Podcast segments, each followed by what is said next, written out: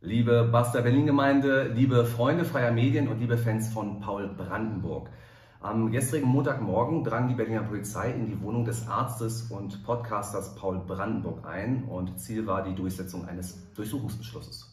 Und normalerweise hatten wir heute am Aufzeichnungstag vor, äh, mit Paul Brandenburg äh, kurz zu sprechen und ihn in die Sendung mit einzubauen, äh, weil er ja nächste Woche dann zu Gast sein wird am Basserabend. Aber Benjamin hat dann heute schon mit ihm gesprochen und entstanden ist ein sehr aufschlussreiches Interview, was denn da eigentlich in der Wohnung von Paul Brandenburg vonstatten ging. Und deswegen haben wir gesagt, wir warten gar nicht erst bis zum Basta Donnerstag, sondern wir zeigen euch das jetzt schon und zwar direkt im Anschluss. Und die erste Frage, die Benjamin Paul gestellt hat, war, sag mal, wir haben gehört, Du hast da am Montag irgendwie dein Handy verloren in der eigenen Wohnung. Was war denn da los? Ja, ganz rätselhaft, sogar mehrere davon. Das ist ganz eigenwillig. Da standen plötzlich Leute auf mir, also mit so dicker Polizeiaufschrift und Schildern und Helmen und automatischen Gewehren in deren Mündung ich guckte. Und die haben darauf bestanden, dass sie meine Telefone bekommen. Also du beschreibst ja die Situation, wie sie von uns keiner vorher erlebt hat. Das heißt, in deine Wohnung wurde eingedrungen und zwar von einem äh, Spezialeinsatzkommando. Scheint so, ja. Als äh, solches waren sie markiert. Ähm, ich glaube, die nennen sich äh, Beweissicherungs- und Festnahmeeinheiten oder so. Das sind so Spezialeinsatzkommandos. Jedenfalls haben die mich in meinem Flur nackt stehend angetroffen, weil ich gegen morgens zwischen fünf und sechs irgendwann rumste es an der Türe, ganz mehrfach. Ich bin aus dem Schlaf, bin reflexartig dahin gerannt. Dachte ganz unlustig für ein paar Sekunden, das war's jetzt. Da kommen irgendwelche Irren, um mich zu killen. Und dann flogen die Türseiten auf und vor mir standen mehrere Männer in, in Panzermontur mit Schildern und Helmen und ich guckte in mehrere Laufmündungen von automatischen Gewehren, ja. Und dann bekam ich aber auch schon ein Schild über den Kopf und einen Stiefel in den Nacken und habe äh, nackt sehr engen Kontakt mit meinem Fußboden gemacht. Okay, ja, du lachst. Ehrlich gesagt weiß ich nicht, wie ich sowas verarbeiten würde. Wie hast du das jetzt verarbeitet? Durch Lachen.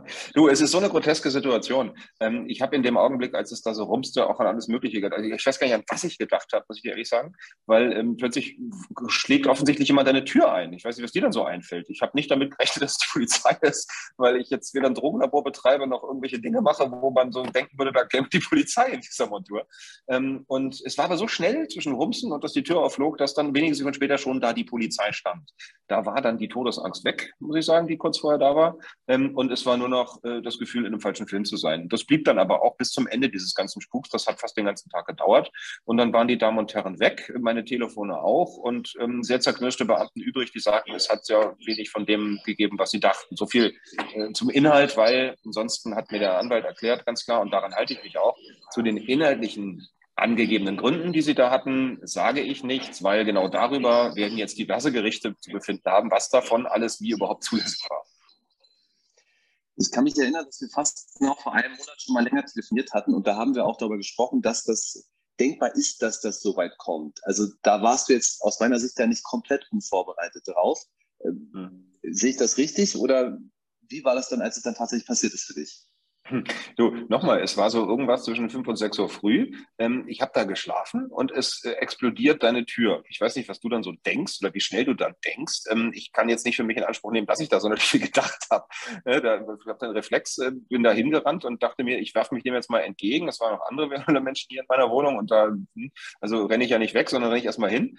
Ähm, stand dann da und wurde auch schon niedergeknüppelt. Ähm, da bleibt nicht viel Zeit zum Denken. Das ist, das sind Sekundenbruchteile und ein paar Sekunden. Und danach, wenn das so von dir abfällt und du wirklich einfach nicht begreifst, das ist beim besten Willen, man weiß ja, was man ausgefressen hat. Und wenn du jetzt gerade eben, was weiß ich was, eine Bank überfallen hast oder so, kommt es vielleicht nicht ganz so unerwartet, dass die kommen. Dann kannst du das zuordnen. Es hat dann erstmal eine ganze Weile gebraucht, bis ich überhaupt verstanden habe, was die jetzt für einen Grund angeben. Das hat wirklich lange gedauert, bis die mir das verraten wollten. Ähm, und dann ging, ging dieses Durchsuchungsspiel los. Und dann sitzt du nur noch da und sagst, also so viel Absurdität kriegst du gar nicht rein. Und trotzdem, obwohl du davon ausgehst, dass in der Eskalationsstufe die dieses Regime mittlerweile ja schon erreicht hat, nicht von, von irgendwelchen Beschmähungen, von öffentlichen Beleidigungen durch politische Funktionsträger, da wird von Corona-RAF gefaselt und ich wurde als Antidemokrat beschimpft, über konkrete Anzeigen bis hin zum Stiefel eines SEK-Beamten in deinem Nacken. Ja, da kannst du so sehr mit rechnen, wie du möchtest. Ich, also ich kann so sehr rechnen, wie ich möchte. Trotzdem war ich in dem Augenblick doch schon baff und mir saß der Schock in den Knochen, absolut. Mit einem Tag Abstand finde ich es nur noch einfach total grotesk und finde es immer lustiger. bis der Haftbefehl kommt oder was weiß ich was, ein Urteil bei, bei Gefangenenlager mit Steinbruch, dann lache ich wahrscheinlich wieder nicht. Aber es ist eine, eine zunehmende Eskalation, die dieser Staat hier offensichtlich aus verschiedenen Gründen wählt, ja.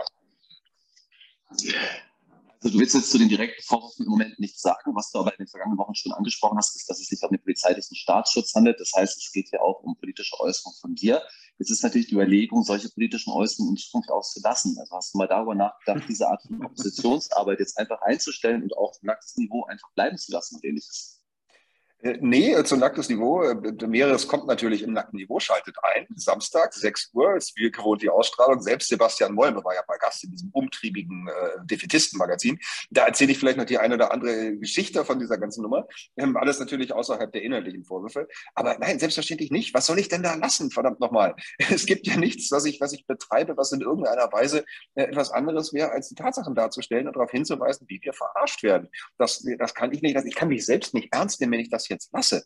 Und ähm, so unangenehm das ist, ähm, so, so wenig ich das alles nochmal erleben möchte, ich möchte nicht in einem Staat leben, noch viel weniger möchte ich in einem Staat leben, in dem man eben mit solchen Dingen rechnen muss, weil man einfach nur mal die Fakten beschreibt und das vielleicht eine Art und Weise, die diesen Damen und Herren nicht gefällt oder denen, die diese Herren da beauftragt haben, mich zu besuchen. Nein, ganz sicher werde ich es nicht lassen. Übrigens, am Rande, ähm, einer der Damen und Herren, die dort waren, sagt doch ganz suffisant, nein, das wird ja bestimmt Eingang in Ihren Podcast finden, oder? Also die haben auch noch einen gewissen Humor, beziehungsweise ähm, rechnen geradezu damit, dass es weitergeht.